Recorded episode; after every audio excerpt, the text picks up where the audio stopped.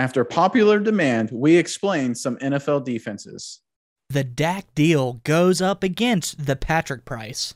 And Rodgers looks to discount double check the Vikings. Welcome to Saturday Morning Inspection.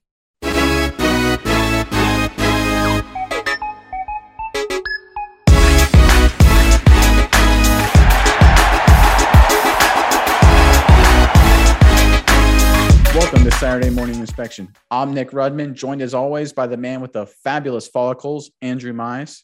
We are not your normal big talk sports radio show with the talking heads and the hot takes and the big budgets. We got to make up for not having that by working ridiculously hard, doing our research, and being ridiculously good looking. That's right, Nick. And because we're not backed by big sports media, we don't have all the billions and billions of dollars. We need your help, you, the viewer.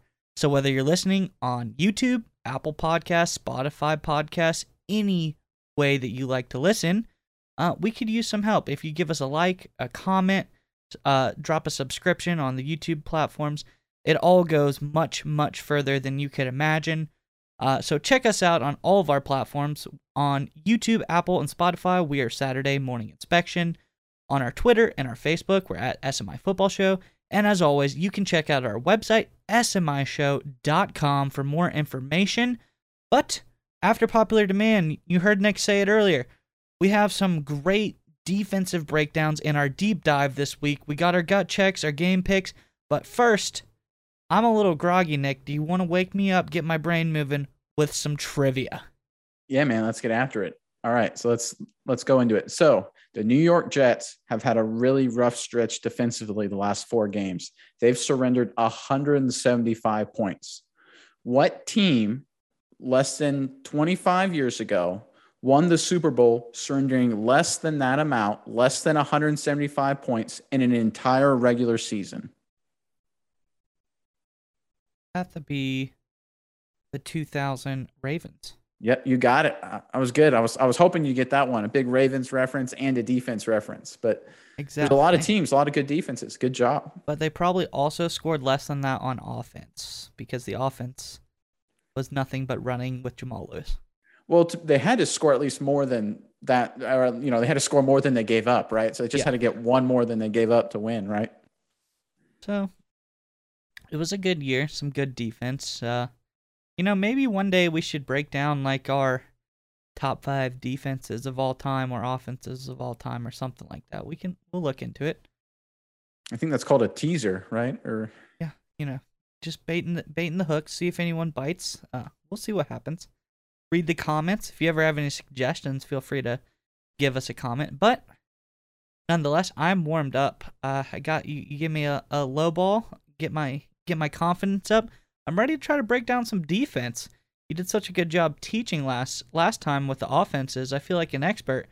Uh, so let it jump on into the defense. So first up here, we have 34 Fox 1 on our screen, and this looks like a whole defensive playbook page. You want to uh, explain this a little bit, and then we can maybe get into it? Right. So just like the offense, anytime you hear a defensive play, it's got different elements.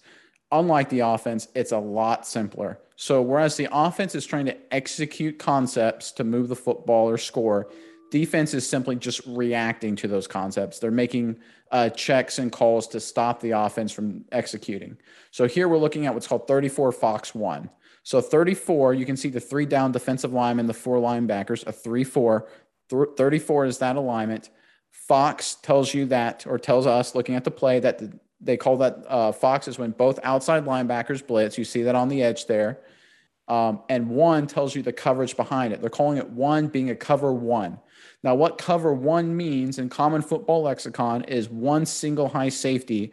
Uh, when I say single high, he's in the middle of the field, he's deep, He's got the middle of the field all kind of by himself. He's kind of the center fielder, the classic Ed Reed, Earl Thomas type. That's his role in any kind of cover one defense. so that's kind of what you Nick. see here. Can't compare those two in the same sentence. Well, I mean, how about Earl Thomas when he was with Seattle? Well, I'll, I'll go that way. I okay. forgot he played with. Okay. I forgot he played for the Ravens and got the sore demolished. subject in Baltimore. Yeah. Yeah, but yeah, so you look at this play, and this is a variant, just like there's different variants with offensive schemes, there's variants with defensive schemes.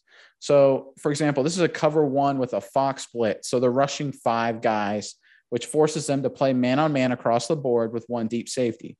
So the whole point of this defense here is they're trying to isolate pass rushers and get pressure on the quarterback so that way their defensive backs don't have to cover for very long. There's other variants of cover one that you'll see sometimes. You'll hear cover one robber is sometimes a phrase you'll hear on TV where you have one deep safety, he's got the deep zone, and one safety who's closer to the line of scrimmage, covering kind of the middle of the field. Those are all concepts that you know basically every defense uses and runs with this kind of coverage that you see a lot of times on Sundays. So some basic questions here for you, Nick. Yep, sure. First off, I see we have two corners playing looks like some press man and they're on their own on the outsides of the, the play. That's pretty self explanatory. Mm-hmm. Now these safeties back here, this is a little bit more uh tricky to dissect for the common man, but I'll give it my best. This free safety, I can tell that he that it looks like these safeties are lined up in what would be like a cover two at look at first, but this free safety is going to fall back into the middle field, like you said, into that cover one. And is this strong safety going to pretend to blitz but cover the Y receiver?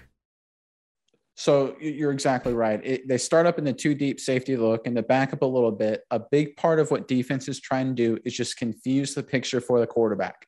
So uh, Peyton Manning actually talked about it on the Manning cast uh, earlier this week where when quarterbacks get to line of scrimmage after they identify the front, you know, if it's three down linemen or four, they identify the linebackers that helps with protections. Then they look at the safeties and they see two safeties deep that tells you a certain kind of coverage package.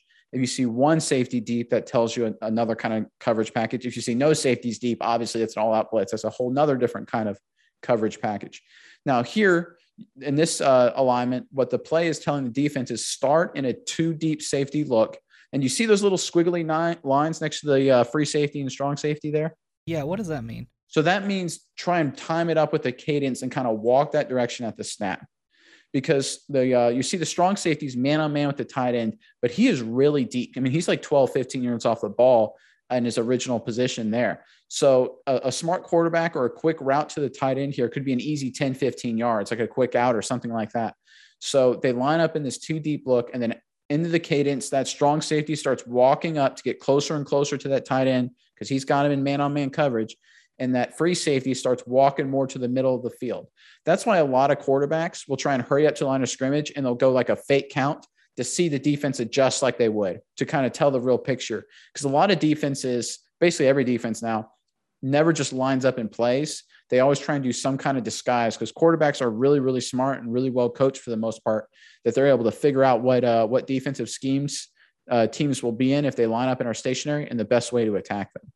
Uh, that reminds me of like famously the Bill Belichick Patriots versus Rams Super Bowl, where uh, some defenders came out and said after the fact that every play they had two defensive called. They would line up in one, wait until the mic and the helmet cut off so McVay couldn't talk to Goff, and then switch to the other defense to give a different look to confuse Goff, who was obviously he still doesn't know what's going on, but he didn't know what was going on, and they, that's how they dominated them so well.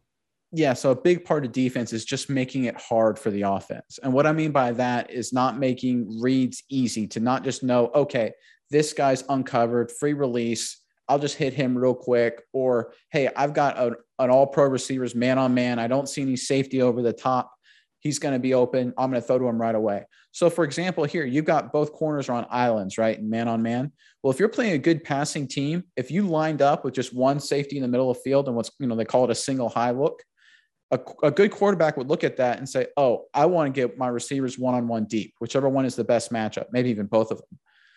But you know the uh, the uh, Ravens are a good example right there. You see Hollywood Brown one on one with no safety over the top. That's where you're going right away. But they line up in that two uh, deep safety look. So when the quarterback comes to the line of scrimmage, he immediately says, "Okay, that's not really there. I can't look there." When in reality, the defense are actually playing, it is there. So that's kind of the the head games and strategy that goes on to defense. That's a little bit different than how the offense has to operate. So in my opinion, from all these things you've been saying, what I've gathered is it seems like it's a little bit easier for the offense to go out and execute their game plan. The defense really has to put some spice on it to to to a more if in my opinion from all of this it should be more impressive to see a well executed defense than it should be a well executed offense. There's more room for error and it's a lot harder to call the perfect plays on defense it seems. Yeah, oh, there, there's always an offense that can beat a defense, right? There, there is no perfect defense. There is no coverage or or scheme that'll cover every offensive play. It just doesn't happen. There are holes in every scheme. For example, you know, in this cover one look, you know, all the wide receivers are in man on man. So uh, a deep route down the sidelines, you know, they're playing press, maybe a fade, you know, or they get, you know, they run like a slant route and they they beat the corner off the ball, or uh, the running back is a good receiving running back and he beats the linebackers in man on man or, or whatever. Right? There's a lot of weaknesses there in the defense the whole point of the defense is to do just enough to confuse and deter uh, the offense and mainly the quarterback to identifying the weakness and executing against it long enough for the pass rushers to get home. That's basically the whole goal of any defense to say, we're going to cover everybody for three seconds, or we're going to make it confusing for three seconds. And then by then, if our pass rushers are there, we'll win. If they're not, we'll lose. And they just live with that. That's all they can do.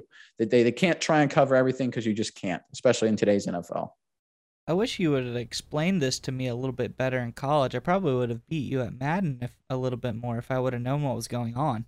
Yeah, Madden's a little bit different, but yeah, I can I couldn't tell you too much because even when you beat me, I'd, I'd, have to throw the controller a few times. A few times you did beat me, so I can for the I didn't have money for spare controller, so for the ability for me to keep playing, I had to not divulge too many of these secrets.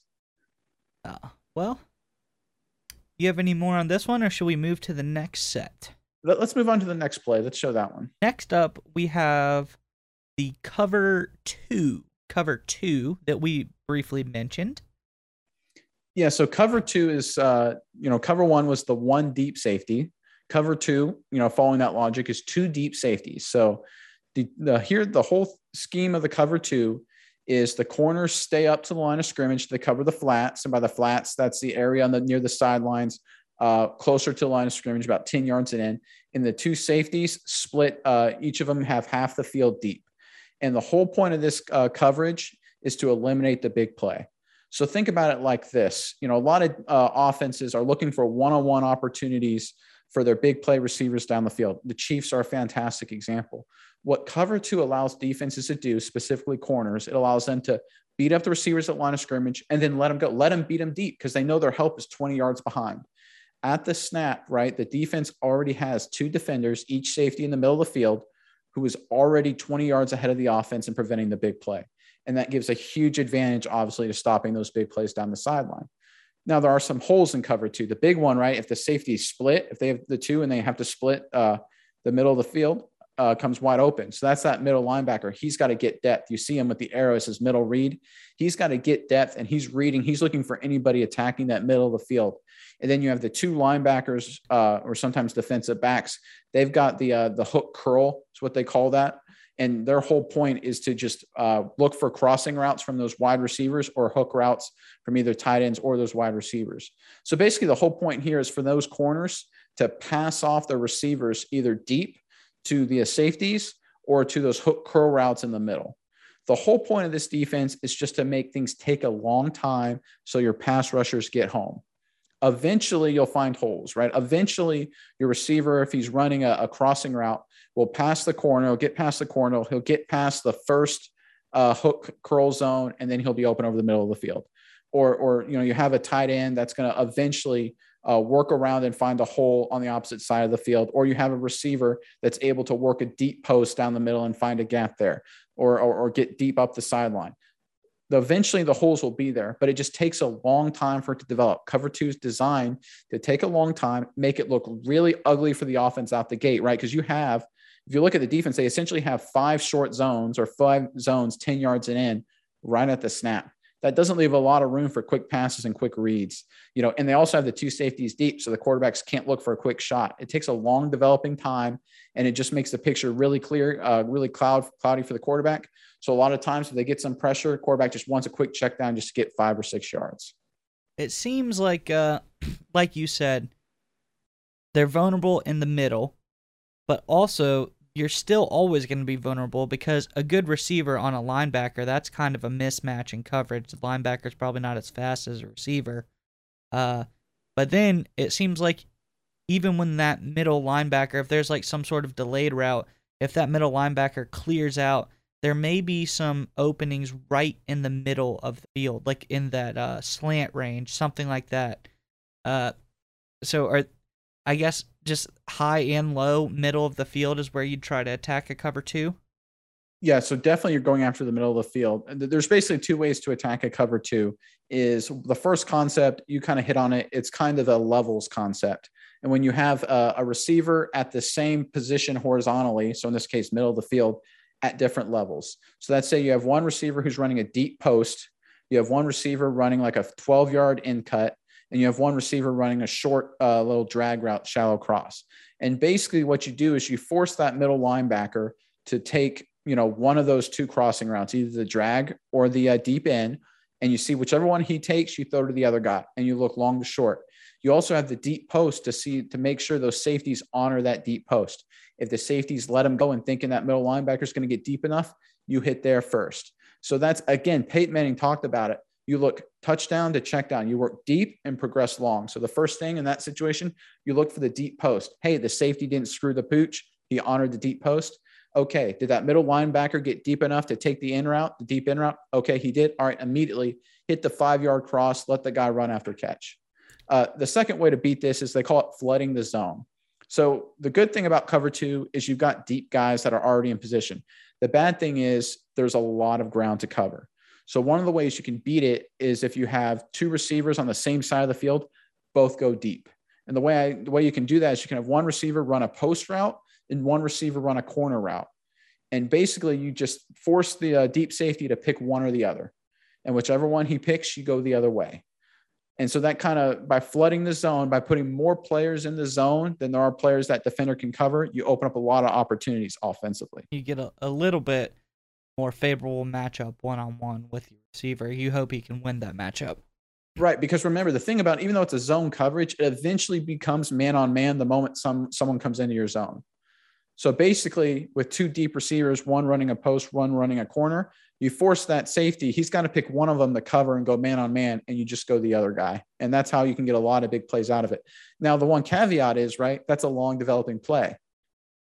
So if you get a decent pass rush, you can kind of eliminate that. And again, that's what the whole point of these zone coverages are is to cover it long enough to get some sort of a pass rush. Now, uh, this is the last thing on this that I have, but uh, there's these two plays. They look relatively similar, except for the offenses, but the defenses look relatively similar. Uh, except for one key difference. It's kind of glaring. It's sticking out of the screen, screaming to you. Do you know what does this scat mean? The yellow box that says scat. Do you have any clue on that one, or is that so some just, terminology? Yeah, so that's just a, a call uh, the corner will make. So you can see on that one, there is no wide receiver to that side. So that corner is moving closer into the line of scrimmage. And I don't know exactly what the scat call is, but I think the scat call is telling the safety behind him, hey, I'm, I'm moving in because there's no one that wide. So it's just letting everybody know, hey, I'm actually I'm not going to be as far out as I used to be. I'm going to be right here, uh, closer to the line of scrimmage. Because remember, if that corner sits really far outside, covering nobody, what good is he? You know, there's no point in covering grass. You'll hear that from coaches all the time. Don't cover grass. So there's no one out wide on his side. So he moves in. He still has that short, flat responsibility, but because he's moved in and displaced a little bit, he makes a scat call to let everyone around him know. Perfect. All right. Now, going up by the numbers, we go cover one, we go cover two. Let's check out some cover three. This is a uh, Seattle play, the Deuce Stone Boston. A lot of words, a lot of stuff going on. Uh, Seattle, famous for cover three. Uh, what do you? What do we got here? So cover three is uh, basically cover one, right? You still have the same deep safety, but instead of that safety and cover one having to just be the center fielder only, and that's kind of responsibility, and cover three, he's still the center fielder, but he also knows the corners to the outside, to his left and right, have responsibility for their deep third. So remember, cover two, you basically broke up the broke up the deep uh, half of the field into halves, right? Each safety had one half, cover two. Here you break up the deep part of the field into three pieces. So the corner, uh, the other corner, and the free safety each have a third. So what essentially is it's cover one. Remember how that was man on man? Cover three is very, very similar, except the corners will hand off to the safeties and vice versa their man on man responsibilities once their receiver leaves their third. So, for example, uh, if you run like a deep post or something like that, the corner will stay with him until that receiver clears it and goes to the safety. So, remember how I talked about a post corner concept uh, with one player running a post, one player running a corner against cover two? Cover three beats that because the corner covering the post would hand the post off to the safety and he'd switch to the corner. So it's it's it's just a different concept designed to handle that. The other part about cover three, which is big, and you see it there, is it brings the strong safety up into the box, gives that force in the middle of the field to take out uh, those short crossing routes and things like that. It also allows them to better support the running game. So this defense seems, like I said earlier, very difficult to execute. It seems very player based. And let's go back to the Legion of Boom, Seattle. Uh, you had two strong corners who were able to go that deep third by themselves and be able to handle that. Richard Sherman, I believe Byron Maxwell was the other corner. Uh, or I think that's who it was. But they uh, Brandon Browner. Brandon Browner. Mm-hmm. And then uh, they were able to handle themselves on that third. Earl Thomas was able to handle his third, and then someone like Kam Chancellor would step up in the box, more linebacker as safety. So if you don't have two lockdown corners or serviceable, decent corners and a good safety, this seems like a really difficult kind of defense to execute. Yeah, it, it can be, and that's the way it is with almost any defense, right? Cover one, where the when those corners were strictly man on man, that's also another challenge because you know you're you're by yourself on an island. And cover three, you're not so much by yourself, but you have to be able to be uh, react very very quickly. You have to be a good tackler uh, which obviously Richard Sherman and uh, Brandon Browner were. You have to have some size on you, you know, because you're going to be playing a lot of jump balls and fades, which both of them did, which worked out very well. So a lot of it is personnel driven, but there are also different techniques and different ways of playing it that go into factor here too. One of the things that uh, Cover Three does a lot of that was trying to prevent is that for a long time, when people started running the Cover Two more beginning in the early 2000s, the middle of the field was open. We talked about level concepts and we talked about flooding the zone. Cover three eliminates the, a lot of the flooding the zone and it puts another guy in the middle of the field, right? So instead of having one person in the middle of the field, you have two uh, linebackers and you have that strong safety and the other linebacker covering the flat and the, the buzz coverage, as it's called here. So that's a that's cover three is sort of a way to beat teams that figured out cover two. So defenses always kind of react to offenses. That's kind of how the uh, the game ebbs and flows. And the Legion of Boom and Cover Three basically came into prominence because teams were finding a lot of success against a lot of two deep coverage. And this this just seems like a, a really good. If you have two strong corners who can cover their third, that whole middle of the field is gone. Like you you don't want to throw the ball there. That's it's it has about 50 guys right there able to jump any route. So it seems like a very effective defense to run. It is, but it got ran out of fashion very quickly. Uh, and the reason it did, and it started with that Super Bowl against the Patriots, where uh, we all remember the Malcolm Butler interception. But what really beat them up was Tom Brady just dinking and dunking. Because one of the things about this defense is that there's a lot of holes to the outside because that, that those corners have to bail pretty quickly in those two buzz routes, they start in the middle of the field. Remember how cover two, how the flats, the corners were already there? No and cover th- flat. This, yeah, the cover three that they're starting much closer to the middle of the field.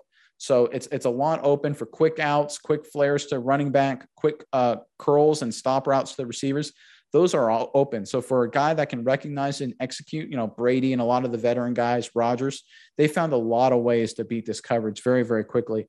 And unless you have superior talent like Seattle, it's a hard one to play because once teams figure it out, it's really easy to move the ball. Uh, would like something like a halfback screen or wide receiver screen be like effective against a defense like this? Yeah. So anything where uh, a screen is great when the the defensive backs are bailing. So a screen isn't as good against cover two because you already have a guy in the flat, right? But against cover three, because both corners are flying and they're bailing, it, it's a pretty good play there because it, it just creates a natural space. All right. Remember how we talked about clear outs uh, last week on offense? Yes. So the cover three actually creates the clear out for them, right? Because the corner has to bail. So you you immediately the clear out was the concept where the bow, the arrow, uh, the go route would clear out for the uh, the branch, the branch route. Right. Cover three basically clears it out for you in a lot of ways. Gotcha. So a branch bow might be an effective play to run against a, a cover three. Ex- extremely effective play. Now we're now we're putting the pieces together. Yeah, it's it's all coming together. All right. You ready to get a little bit more complicated? Let's do it. Let's get a let's get a little wacky with it. We got one, two, three. We can't cover them all. There's a million defenses. So let's go from four to six. So cover six, right? Cover six is a combination of cover two and cover four. Again, coaches aren't super creative. You know, they call the combination, they just added them together to get six. Basically, what six is designed to do is to you want to play a cover two style defense. You're not a cover three team, but you understand teams are flooding the zone down the field and, and you can't get to the quarterback and you want to stop it.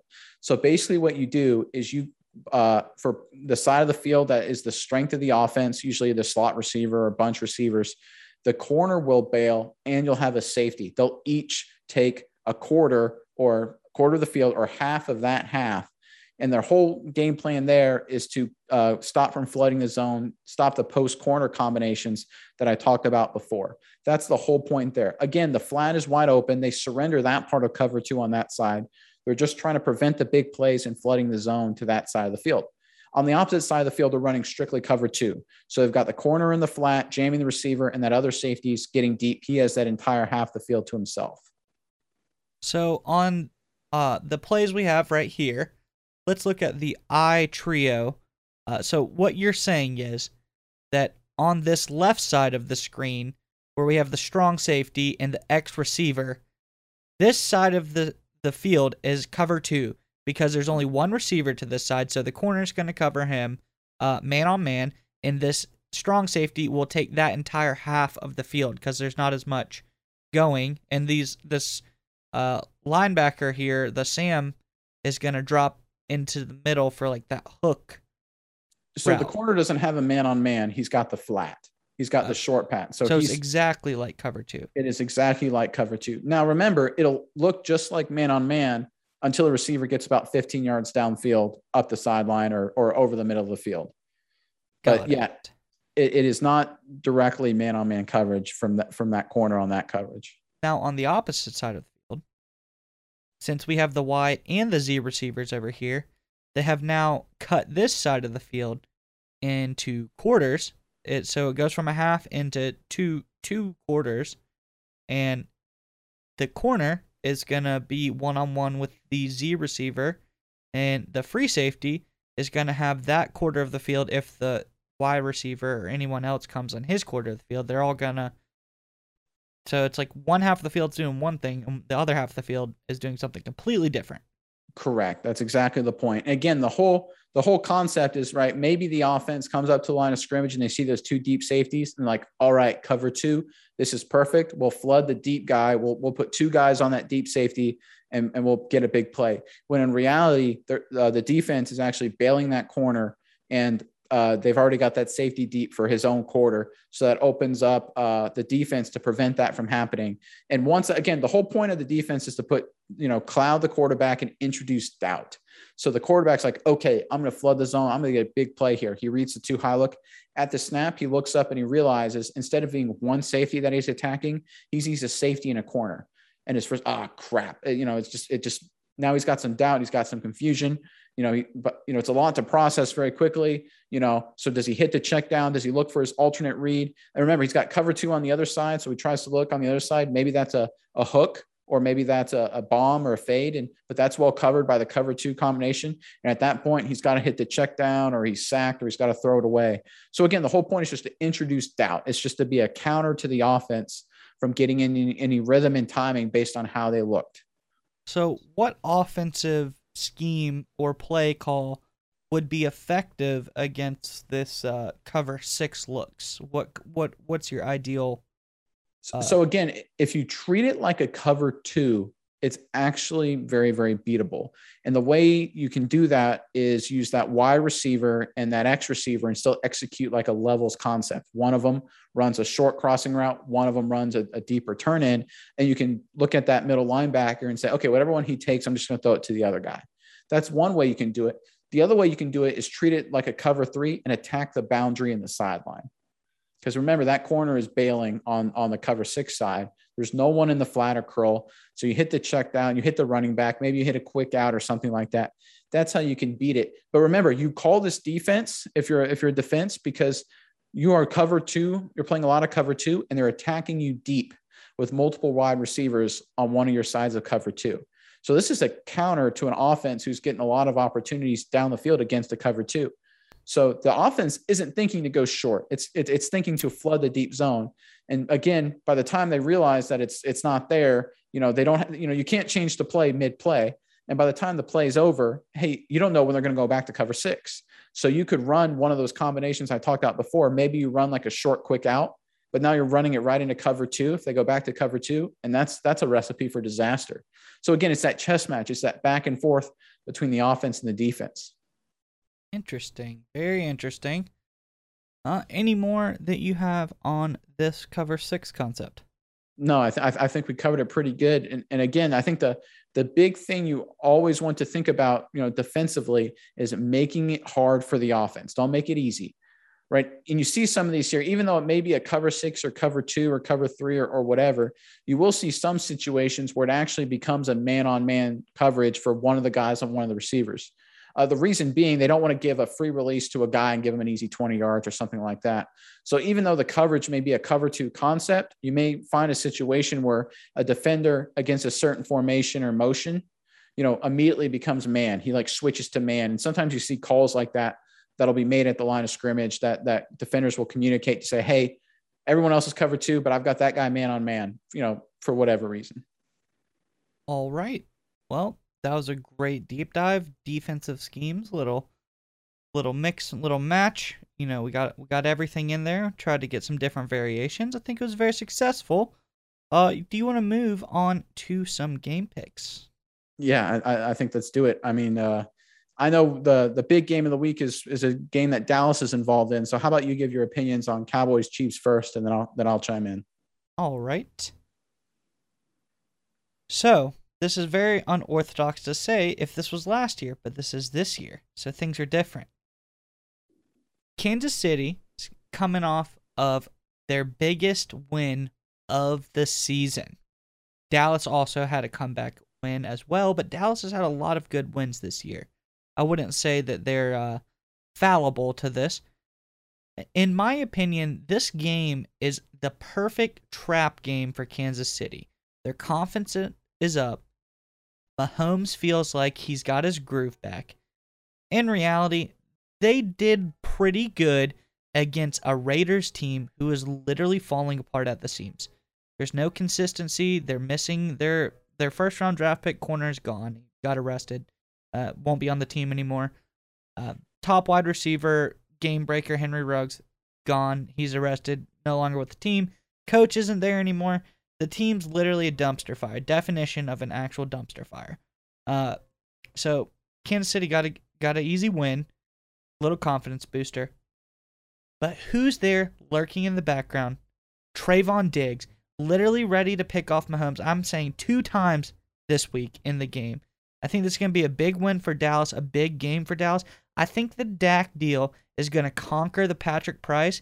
So, Patrick, watch out. I don't think you're going to be the spokesperson anymore. I think Dak comes in and uh, steals this game away.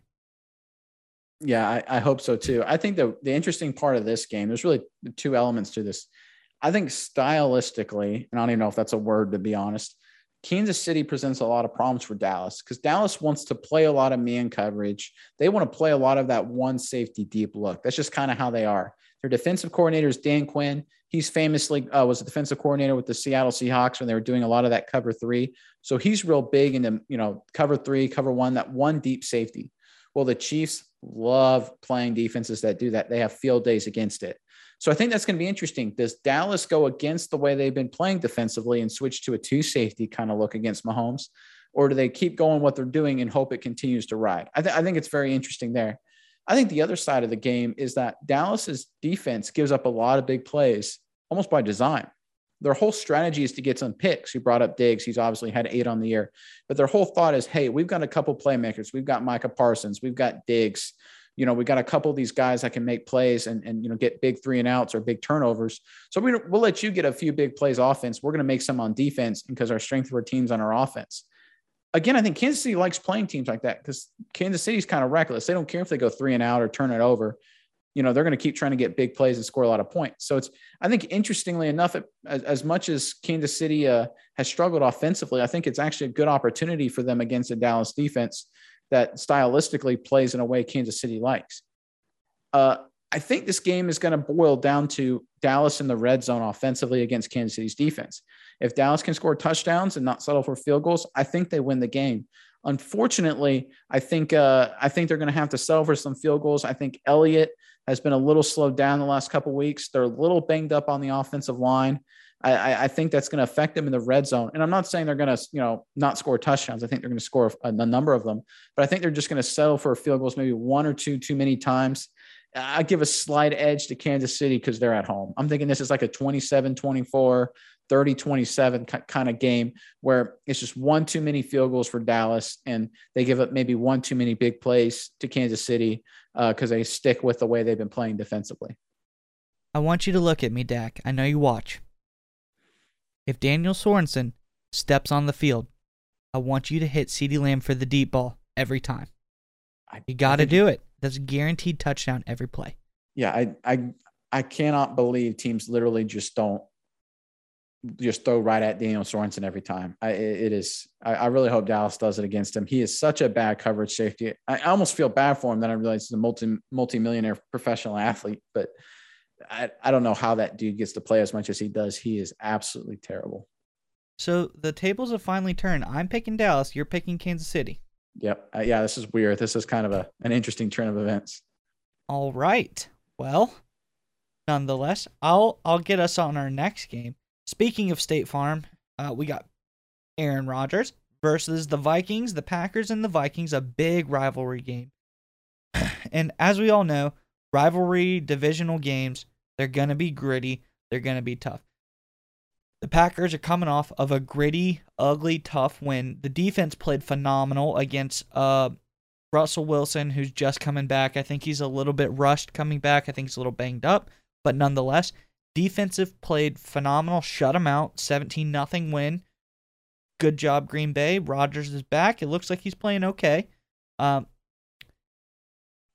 the Vikings they play a lot of close games. They play a lot of teams close. They took Baltimore to overtime. Uh, they they take a lot of teams very close games. I see this as a game that has the potential to be very close as well. Maybe Rodgers isn't 100% back yet. Um, but if they, I think this Green Bay defense may be finally catching a groove. There's a lot of good uh, receivers on the Vikings but there was also a lot of good receivers on the Seahawks, but they seemed to handle them pretty well. I feel like Green Bay has a really good chance to come out here and prove themselves defensively in what could be an offensive struggle. Mike Zimmer, that Vikings defense, very menacing, very tough to play against, especially being a divisional game, especially being in Minnesota. Uh, but I think Aaron Rodgers and the Packers are going to pull this one off because on paper, statistically, by the record, they are just the better team. Yeah, and I, I, think you brought up Rodgers about three times. I think this game can be summed up with just Aaron Rodgers versus Kirk Cousins, and I think that's the real difference. I think both teams have interesting identities. We kind of think of them as high flying offenses a little bit, but both the Packers and the Vikings have been real run heavy. Uh, obviously, the the Packers with AJ Dillon, Aaron Jones, Minnesota with Dalvin Cook. So that's kind of their identities. Both teams have been about run the football, take a few shots downfield.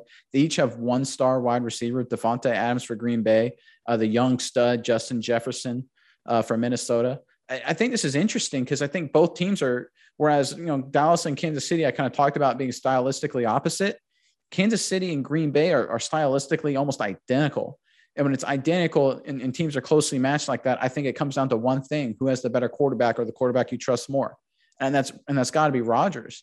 And the thing about Green Bay is they've shown they can win ugly, right? The, the win against Seattle, like you said, that was an ugly game. That was not a not an enjoyable game offensively to watch for either team. Green Bay found a way to win. I mean, they played kind of ugly even their win against Arizona, you know, 24-21 in the desert a few weeks ago. So Green Bay has showed that they can win ugly. Minnesota has shown that they can lose ugly. And a lot of that comes down to quarterback play. And I think you got to go Rodgers over Cousins here, even though Cousins is at home. I'm with you on this one. I'm going Green Bay. All right. Nick, uh, what is your game to watch this week? What do you got going? So I got another division matchup for you. I got the uh, Arizona Cardinals traveling to the Seattle Seahawks. Big NFC West matchup. Kyler Murray, at the time of filming this show, he is most likely to play, as what the reports are you know, coming off the ankle injury, he played against those Packers a couple weeks ago. I think this is a big opportunity for Seattle. Murray's going to be hobbled. A big part of his game is the scrambles and the running. A lot of that's going to be negated. I'm looking for the Seattle Seahawks to blitz their safety, Jamal Adams. He's had a disappointing year. I know he's been very, very disappointing uh, for for pretty much. Even he was on my disappointing list, and he's on a lot of people's disappointing list. But I think this is a big chance for him to step up and have a big game against a hobbled Kyler Murray. I, I think Arizona, they feel maybe they, they're maybe on the other side of being uh, the elite team. They've got absolutely trundled uh, by Carolina. They lost a few weeks ago before that to Green Bay. I wonder if they can keep the momentum going now they've had some injuries uh, at key positions in Seattle, right? Russell Wilson was really rusty in his game back, first game back last week. I think he shook the rust out. I think he's going to have a big game against Arizona. So look, you got Russell Wilson who shook the rust out against Green Bay. He's coming back full. You have Kyler Murray who's got to shake the rust out this week, his first game back. The game's in Seattle. It's going to be wet, cold, raucous crowd. I'm picking the Seahawks to pull an upset here. I'm to have to agree with you. I think, like I said, uh, Wilson maybe started a little bit too early, but now he's back. He's got a full week of practice under his belt. He's to be here. Maybe the offense starts clicking again. Uh, Russ, it's not to be like a full 10 course meal. He's not cooking up that much, but maybe he's like sous chef you know, a nice home cooked three course, four course meal, appetizers, you know, some salad soup, meal, dessert. But Russ is going to cook a little. I don't think it's going to be a blowout, but I think it's going to be a win. And like Russ last week, Kyler's coming back from injury, uh, injury this week. So I think the roles will be reversed. Russell will be the Green Bay in this game. Cardinals are going to be the Seahawks of last week. And that's going to be our result. The Seahawks are going to beat the Arizona Cardinals, and what I assume will probably be another ugly game for the Cardinals. Yeah, I'm thinking this is like 17 13, 20 to 13. I think Russell Wilson makes a few big plays, maybe some scramble plays, some deep plays to Metcalf or Lockett.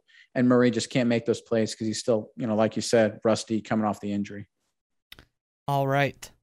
Are you ready for our gut check segment? Oh, wait. Before we, I have to give you my, my game of the week. Yeah, go ahead. Very ahead. important. Very important.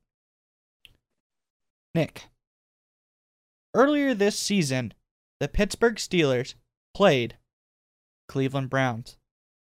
They were able to defeat them 15 to 10, a good victory for the Steelers.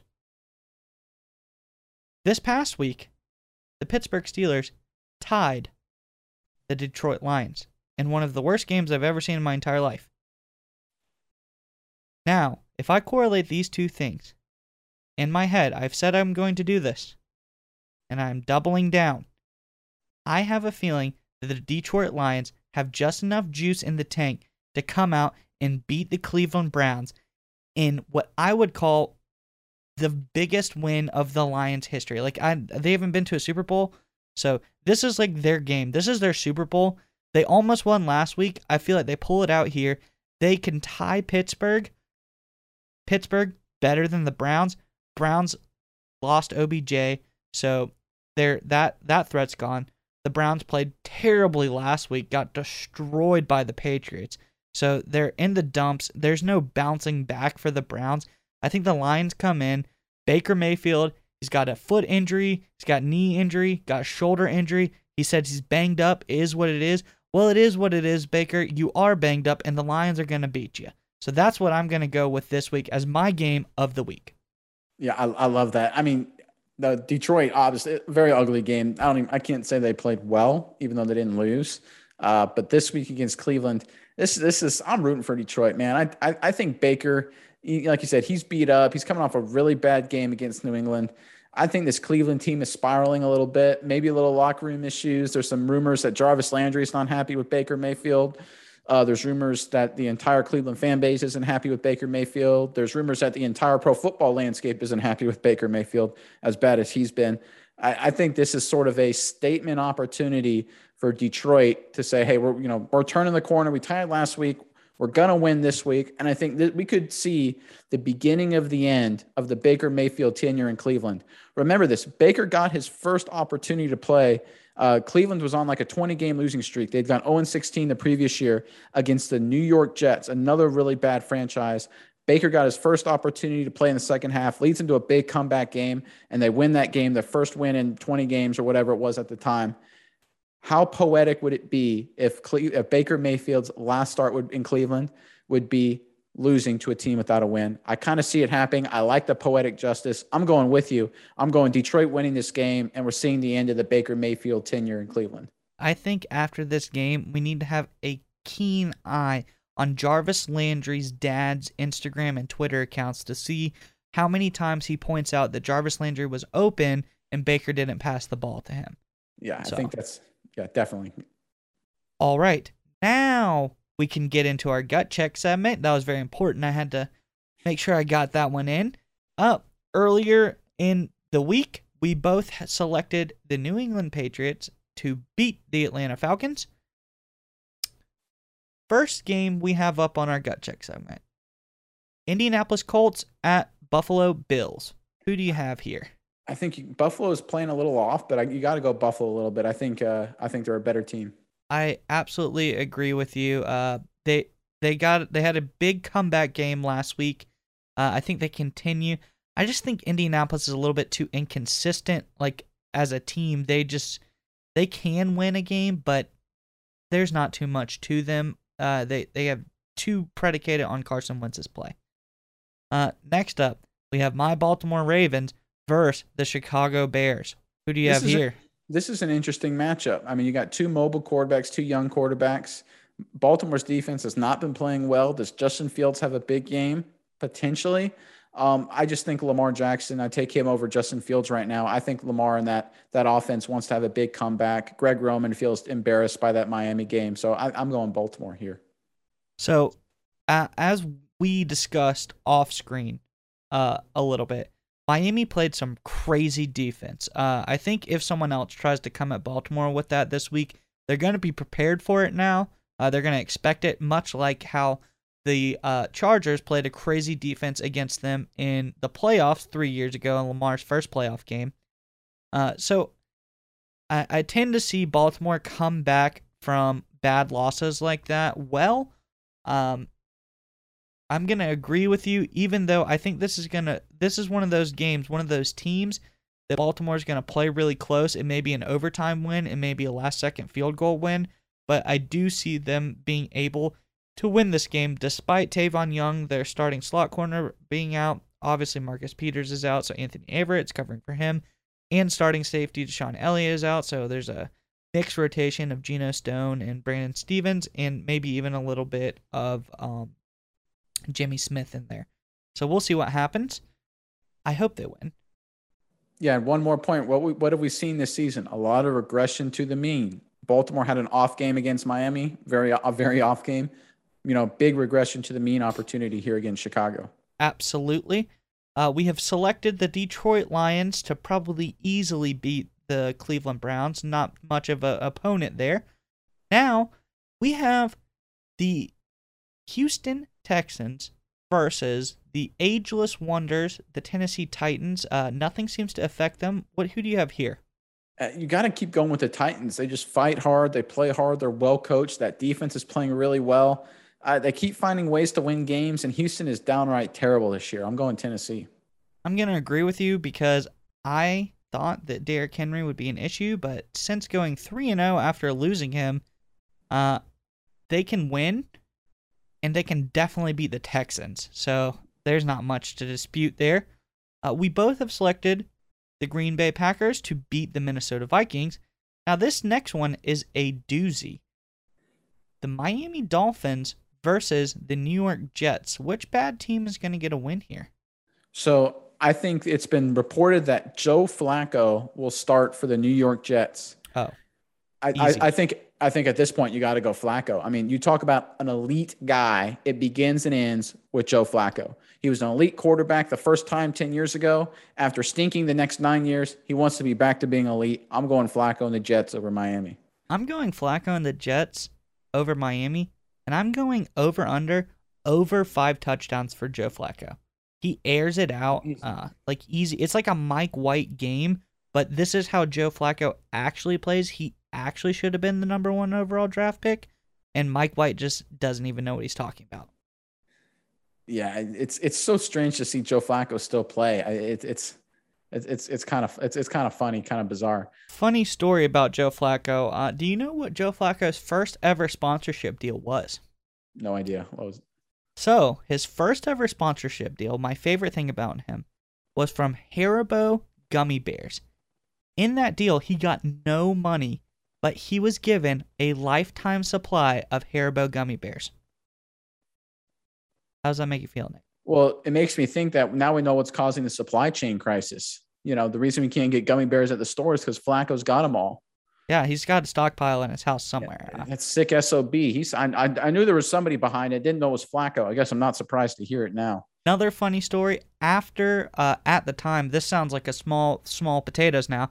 At the time, uh, Flacco had signed his 120 million dollar uh, quarterback defining contract at the time after the the Super Bowl winning season. Uh, another thing he did was he went to McDonald's afterwards to celebrate. Got ten piece nugget. So that's another another fun fact. Another uh, Joe Flaccoism. Yeah, I forgot he signed a 120 million dollar deal a while back. You know, I guess I, I didn't know he was in, uh, responsible for the supply chain crisis. Now I do. I guess you have to blame on uh, blame him for inflation now too as well. I mean, no way he's worth 120 million. Yeah. Who would have thought that all of the world's problems would be caused by Joe Flacco? I mean, it's it's crazy a lot of lot of insights on the show. Big insight show. All right, this game's actually pretty interesting uh, when we look at it. This next one up, we have the New Orleans Saints at the Philadelphia Eagles. This is a pretty like two teams who I say are very similar on how they've played this season. Uh, what do you got here? This is a very very tough one. The Saints have you know they've had one big win against Tampa when Siemian came in, but they've lost two in a row, very close games. They lost at home against Atlanta. You know, they lost on the road to Tennessee, each by two points. You know, I feel like this is Sean Payton's kind of line in the sand. Will they be a contender this year or will they fall apart? I'm picking the Saints to win this game. And again, the Eagles, while they're playing better offensively, a lot of it's been on the running game with that Hurts and, and their kind of zone read and, and gun running game. New Orleans has a very, very good run defense and a solid defense overall. Uh, I think the Saints do a little bit of good work on that run defense, kind of contain it a little bit, limit the big plays, force Hurts to beat him throwing, which he can't do uh, at least consistently against not against uh, that New Orleans defense. I'm going the Saints here. I'm gonna have to go with the Eagles. Uh, the Eagles played pretty well uh, against the Broncos last week, uh, able to come out and you know kind of smoke them out a little bit. Um, but one thing I like is uh, how do you pronounce his name? Sirianni, the the Eagles' new head coach. Yeah. Uh, he's been plowing the fields. He's been manuring the fields, uh, fertilizing. The blooms are coming up. I think Hurts is finally grasping the offense. I think the team's coming together a little bit. And I think if they're to run up against a top tier opponent, they're going to have some trouble. But I really think they have a shot to beat this uh, New Orleans Saints team, who, for a lack of a better term, lacks identity on offense. They don't really know which way they're going to go. And one player I have been very unimpressed with is uh, Taysom Hill when he's been behind the quarterback. He looks very vulnerable back there. As a gadget, one-time player to run some trick plays, he looks he looks pretty effective. Obviously, we've seen that evidence, but he does not look like a great uh, full-time drop back passing quarterback to me. Yeah, no, he's had issues, and I, I agree. The Taysom Hill experiment appears to be uh, on the downslope. But again, I think it's just I think this is a, a game with New Orleans defense just does a number on Jalen Hurts. That's just how I'm feeling there. Next up, Washington football team at our Carolina Panthers. So again, big regression to the mean opportunity. Washington had their biggest win in a long time. They beat uh, the defending champion Tampa Bay Buccaneers last weekend. I think they regress a little bit. They're riding high. They're missing their main guy, superstar team leader Chase Young. Uh, I, I, think uh, the Panthers are feeling pretty good about themselves, even though they're a little bit in flux at the quarterback position. I think this is an ugly game, 17 to 10, 17 to 7. But I think that the, the Washington, they're, they're, they're riding high. They're ready for a setback. They're going to miss Chase Young now that Cam Newton's playing for Carolina. Christian McCaffrey's back. He's kind of the X factor.